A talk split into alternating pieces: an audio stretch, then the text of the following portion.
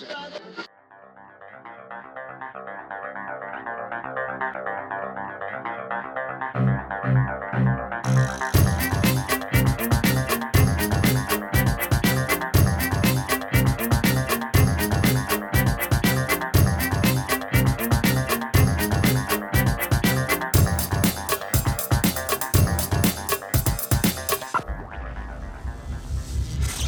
This is Energy Cast, and I'm Jay Dowenhauer. Today we are talking about the business of carbon and what greenhouse gases mean for the way we pay for energy. And if you want to skip the monologue and head straight to the interview, that begins at 3:35. I started this podcast with a very clear idea of what it wasn't going to be, and that's another climate change program masquerading as a podcast about energy. That's been done to death.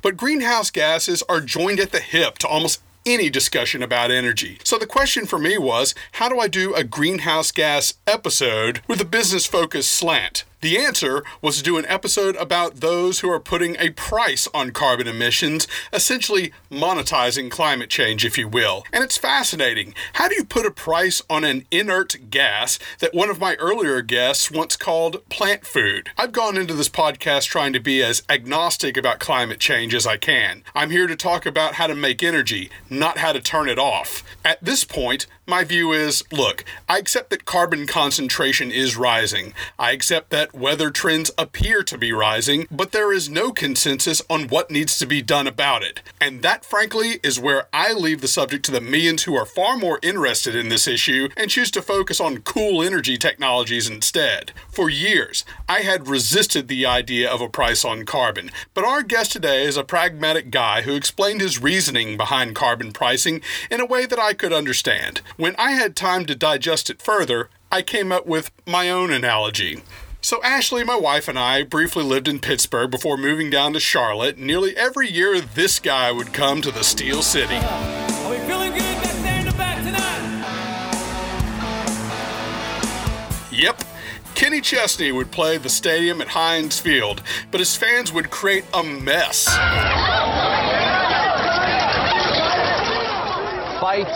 Garbage, and arrests.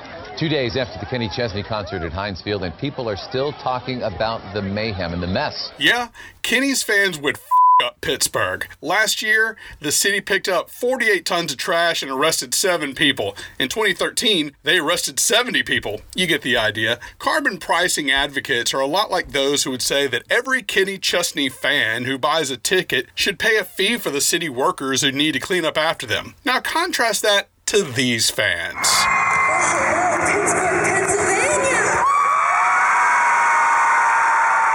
Swift has also played Heinz Field in Pittsburgh, yet the fans of this Pennsylvania native do not tailgate, and there's little, if any, mess left behind, save for the Kleenexes from crying along with Taylor's breakup songs. Taylor Swift, for carbon pricing advocates, is a lot like carbon free energy sources. There's no residual cleanup, and so the pricing is more in line with the true costs.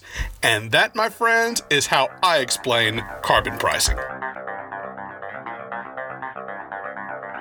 Our guest today is Andrew Fielding, president of GT Environmental Finance, located in Austin, Texas. They also have an office in New Orleans. Not too shabby. I first came across this company about seven years ago through one of their employees at the time, Jason Ternian, a fellow LSU alumni. I connected with Jason through LinkedIn and we met for a few drinks at the now defunct 219 bar. I was fascinated by the company's business model. Nothing really came about it after that meeting, so it's a blast to see how encounters like that can be productive years later. Jason has moved on since then, but GT is still going strong, and when I connected with Andrew, he was happy to oblige. Andrew is a fascinating guy. He and I could talk about energy issues and policy for hours if time permitted, and everything he says is very profound. It was hard to keep the conversation focused on carbon pricing for this interview. I don't get back to Texas as much as I'd like, so we had to settle for a phoner on this interview. I hope you enjoy my discussion with Andrew Fielding.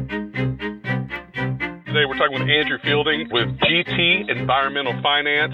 And uh, Andrew, t- tell everybody out there, what do you guys do day to day? Our day to day mandate, if you will, is we wear several different hats. We're involved in the environmental commodities market, which is a wholesale market. We basically serve many different functions, one of which is we're an institutional broker. So, if you will, a traditional voice broker that puts together people in the RPS markets, which is the renewable portfolio standard. So, that is wind power, solar power, whatever a given state would mandate to try to lessen carbon and sort of be a little bit more sustainable. There are, as far as actively traded renewable markets in the U.S., there's really less than a dozen, a lot of them in the Northeast. So, on a daily basis, got several of my partners working in those markets, and each state has its own mandate that it's created. Previously, Texas still officially has a renewable portfolio standard, but they hit their targets way ahead of schedule because of the plentiful wind resource in West Texas. They were able to do that. In addition to that, GT and its project partner, Trinity Carbon Management, have several voluntary climate action reserve projects where we partner with different asset owners, landfill asset, waste management companies, where we do beneficial use landfill gas project. We have many flare projects where, in essence, there were small facilities. There was no driver other than the carbon finance, so to speak, or, or the money to get people to do the right thing, so to speak. And then lastly, we do advisory. You know, I like to say it's ESG, environmental social governance, but we work with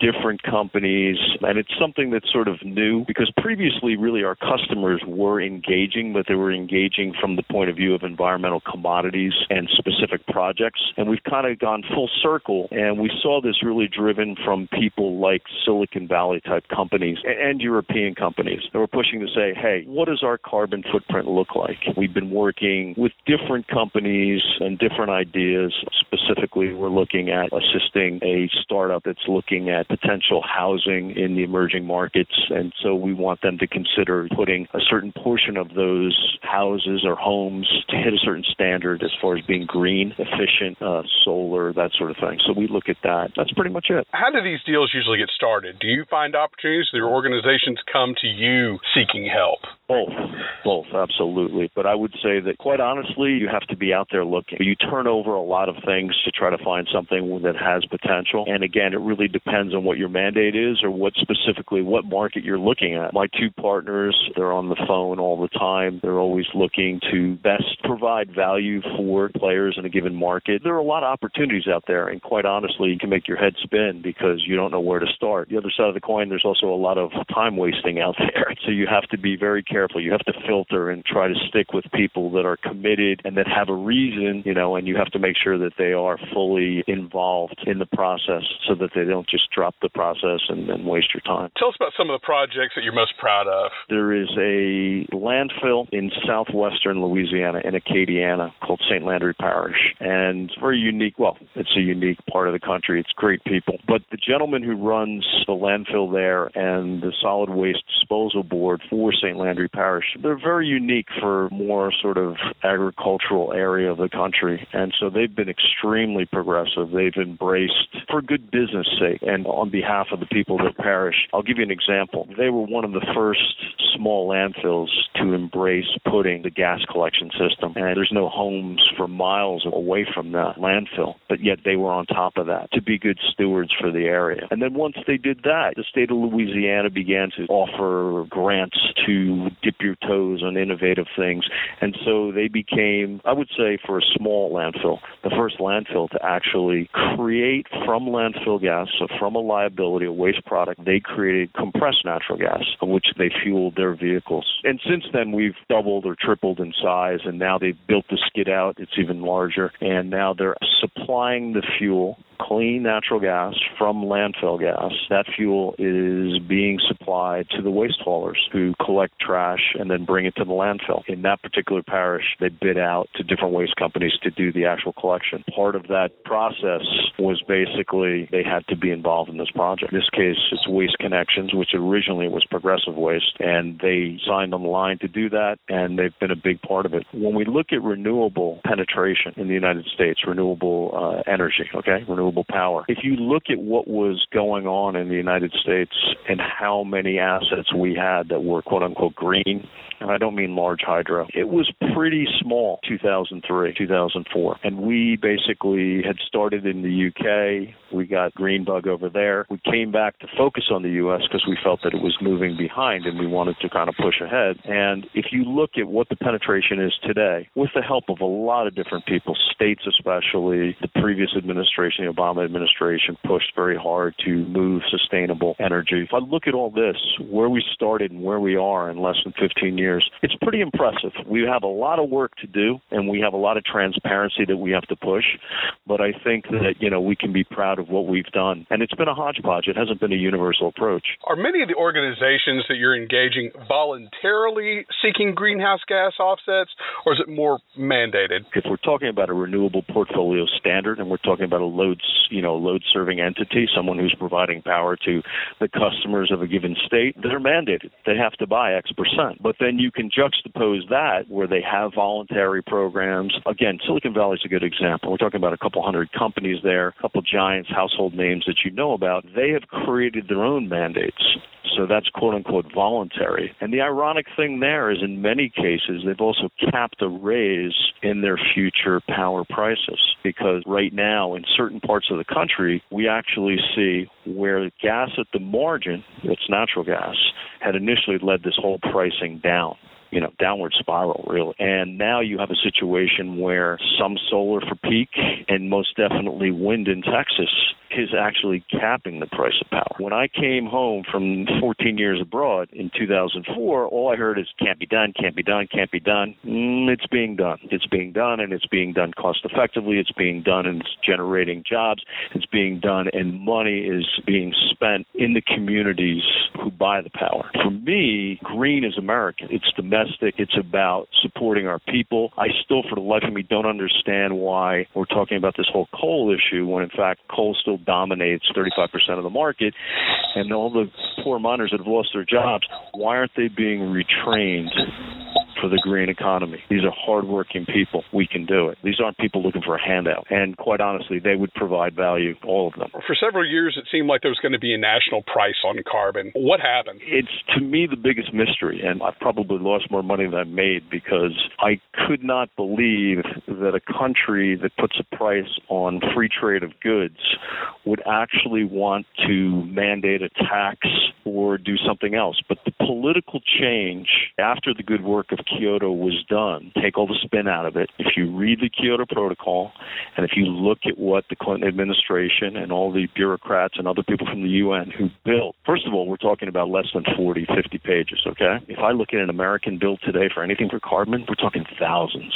I think the first version of McCain Lieberman was maybe 75 pages, which again was almost double the size of Kyoto. Point that I'm trying to make is is that the dysfunction of American politics, less so in state, more so on federal level, is really why carbon never went anywhere. Because certain groups on the left and certain groups on the right, and the roles kind of switched. Because in the 90s, the early 90s, the free market conservatives were in favor of trading, and then we sort of had this thing which I call the lobbyization of America, where everyone became essentially bought and paid for, and the hydrocarbons, which were the dominant, and they still are dominant for the most part, decided this wasn't in their interest. And all I'd like to say is, how'd that work out for coal? They should have embraced it, they should have been a part of it, and they should have realized that they could have moved forward with it and still built businesses. And quite honestly, they could have owned part of that business. But again, that's just my opinion. I think that we see a price in California. It's not a huge market. We're not actively involved in doing the CCAs, which are the tags that you trade in California for the affected sources. Got RGGI, which is not really that robust. It's a low price. But remember, it's only of the power production part of that economy. And a lot of that is covered in the renewable portfolio standard, which is a much higher price. Specifically to answer your question, though, I don't know if we're ever going to see anything on a national basis. I just don't see it in the political geopolitical cards right now. And I think the best way to go around it is what Christopher Dufour calls stealth carbon. So that through the RPS or through the RFS, okay, renewable fuel standard for transport, in looking to decarbonize, to embrace a low carbon fuel standard for power and to embrace a low carbon fuel standard for transport, I think we'll get what we're looking for. And quite honestly, we're going to drive innovation. You want to drive innovation, you want to drive an economy. It's not chasing yesterday's work, it's moving forward, which isn't to say we ignore yesterday's work. And by the way, I don't consider infrastructure yesterday's work. I just consider looking at technology from 30 years ago as yesterday's work. Let's talk about the national energy portfolio. You talked about coal earlier. Do you think we're at the right mix? I think that's a difficult question because, first of all, when we say we're at the right mix, what's our time frame? If you talk about building an asset, you know, the time horizon could be anywhere from 15 to 20 years to 50 years. And so it's very, very difficult. This is kind of like what I used to call Queen Mary in the New York Harbor. If you've ever seen the QE2 go down the Hudson River, it's like an amazing feat. And you say, how's that thing going to turn around? How do you turn around something? And I think in many ways, President Obama did more for the markets. Now, did he hurt coal? Absolutely. But please remember that coal was at 52% of the market in terms of generation of power. And that, from a portfolio standard, was a very risky endeavor. The reason why coal was at 52% was because there was no price on carbon. So, in essence, you could pollute for free or you could send the CO2 up. But anyone who's a free market economist knows that you've got to put a price on free goods. It isn't free. Having said that, there was a reason that most people went to coal. A, was domestic. B, was less volatile in price. Natural gas had all sorts of other issues, right? But coal was simple. It out of the ground, put it on a train. And many of those contracts were much less volatile in price, and it was the cheapest to deliver. The problem was it didn't really work well in densely populated areas because you had a lot of cars and you had a lot of other sources of pollution. Back to your question do you think we're at the right level? I have a tendency to say the following coal, I think, continues to go down unless we find a cost effective technological breakthrough. I think when you look at places like the upper Midwest, where coal plants are in the middle of nowhere, and there is enough forests or other natural sequesters of carbon, I think that this allows for a little bit of leeway there. I would like to see renewables across the country hit that 25%. How you break up the rest in terms of coal and natural gas and nuclear is anyone's guess. The real smart money also knows one thing, and that is gas will eventually go up in price. The bubble eventually will come out, and whether it's five years or 10 years, it doesn't matter because if you're building a gas plant, it's going to be around for 20 to 30 years. So the real question is what do we think the most cost effective portfolio is for the country? Let's talk about the different states. I think a few of the states out west are considering carbon taxes. We'll see what happens there. But how would a carbon tax work if the rest of the country doesn't have one? If you want the answer to that, just look at taxation. So could a carbon tax affect commerce or the flight, so to speak, from one state to another? Absolutely, which is why they should have a national carbon tax. I think you should have the right to either trade in a cap and trade market with a project interface or pay the carbon tax. And you have to declare it in advance. You can't game the market, so to speak. Andrew, what would a carbon tax actually pay for? Where would the revenue from a tax go? Depends on the proposals, yeah. Specifically, the Baker proposal was that it was going to go back into uh, Social Security, but you could use it for a number of things. Quite honestly, the general fund is probably the safe bet. And a lot of times, then they sort of horse trade the money, so money that will go to industries that are unduly affected by the carbon tax, to be spent on what they call the scoping. Scoping means what's our target? What's the reduction? And how do we get there? This is the way you do it. It's a top down approach. It's nothing new. It's been done in the EU since 1999. The Kyoto Protocol was written with these sort of things in mind in 1996, 1997 to say that, oh, we've got to do all these things. We know what to do. The spin is keeping everybody from reality, unfortunately.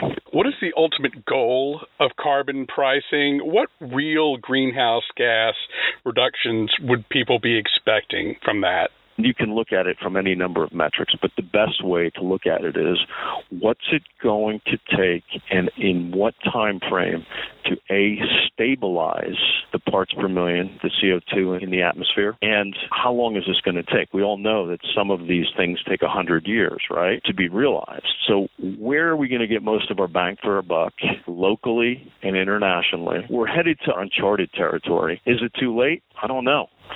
I really don't know. To me, I see everything that we're approaching right now as innovation and uh, the pursuit of efficiency. Again, if you put a price on a free good that's just being used for free, if there is no price on things, people will take advantage. That is why these things need to be monetized, so to speak. Let's talk about how this works out internationally. And I think a lot of people out there are wondering how do these countries who self impose carbon pricing stay competitive when countries like India, Saudi Arabia have no plans for a carbon regime on the books? Your question is, how do they compete? And the answer is very carefully. they have to be aware. If you look at a country like India, or if you look at a country, for example, China is a better example. India still has such intense poverty, and so much of India already is choking on its own emissions. What we really need is everybody to embrace, at least to the best of their ability. We, in the United States, are in the best position, as is Europe because we're post industrial, which isn't to say we shouldn't have industry, but a lot of our good innovation we're moving forward pollutes a hell of a lot less. It emits less CO2. And so we should be driving.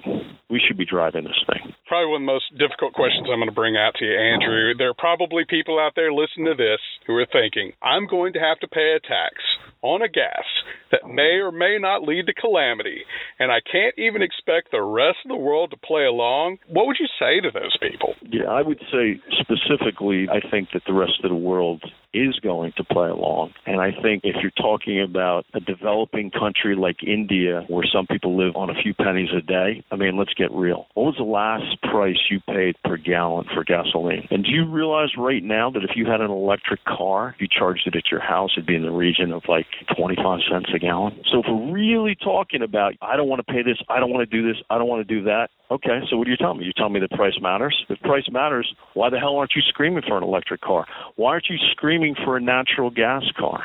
So again, if you really know the prices of these things, you realize the arguments are very weak. And quite honestly, what it's really about is the big boys who pay a lot of taxes and have a lot of lobbyists are going to drive what they're going to drive. And by the way, I don't blame them. What's missing from the equation is common sense leadership, nonpartisan leadership. If you embrace low carbon fuel standard and efficiency and innovation and you take care of your people, where are you losing? All right, Andrew, I'm going to finish up with my little lightning round. What first comes to mind when you hear these different energy sources? Uh, natural gas. Transition. Crude oil historic, very important still. Nuclear. Risk. Coal. Historic. Biofuels. Interesting. Wind. Success and offshore still to come. Solar. Outstanding. Hydroelectric. Outstanding within limits. Geothermal. Excellent. Efficient. More of the country should be behind it. Electric vehicles. The way forward. Nuclear fusion. To be discovered. Very good. Andrew Fielding, GT Environmental Finance, thank you so much for your time. My pleasure, Jay. There you have it, my interview with Andrew Fielding, president of GT Environmental Finance. And what did I say? When this guy starts rolling, he can tell you a thing or two. A little more about Andrew's company. They started out as GT Energy in 2000. You may have heard Andrew say something about living abroad. They started the company in London as European Gas Brokers. Two years later, they opened an office in New Orleans. And today, they also have an office in Austin, which is where Andrew is located. And over those years, the company has structured over 1,000 deals on both sides of the Atlantic as either renewable energy certificates, renewable identification numbers, or carbon offsets. Special thanks to Andrew as well as Jason Tonian for meeting me all those years ago. All interviewees are sent the raw and completed podcast the week of release to confirm they've been fairly represented. Music was produced by Sean Stroop at Stroop Loops. You can find pictures on Instagram at Host Energy. My email is host at energy-cast.com and the website is energy-cast.com. That wraps wraps up episode 8. Please join us next week when we discuss energy policy in the new administration. Until then, I'm Jay Dowenhauer. We'll see you next time.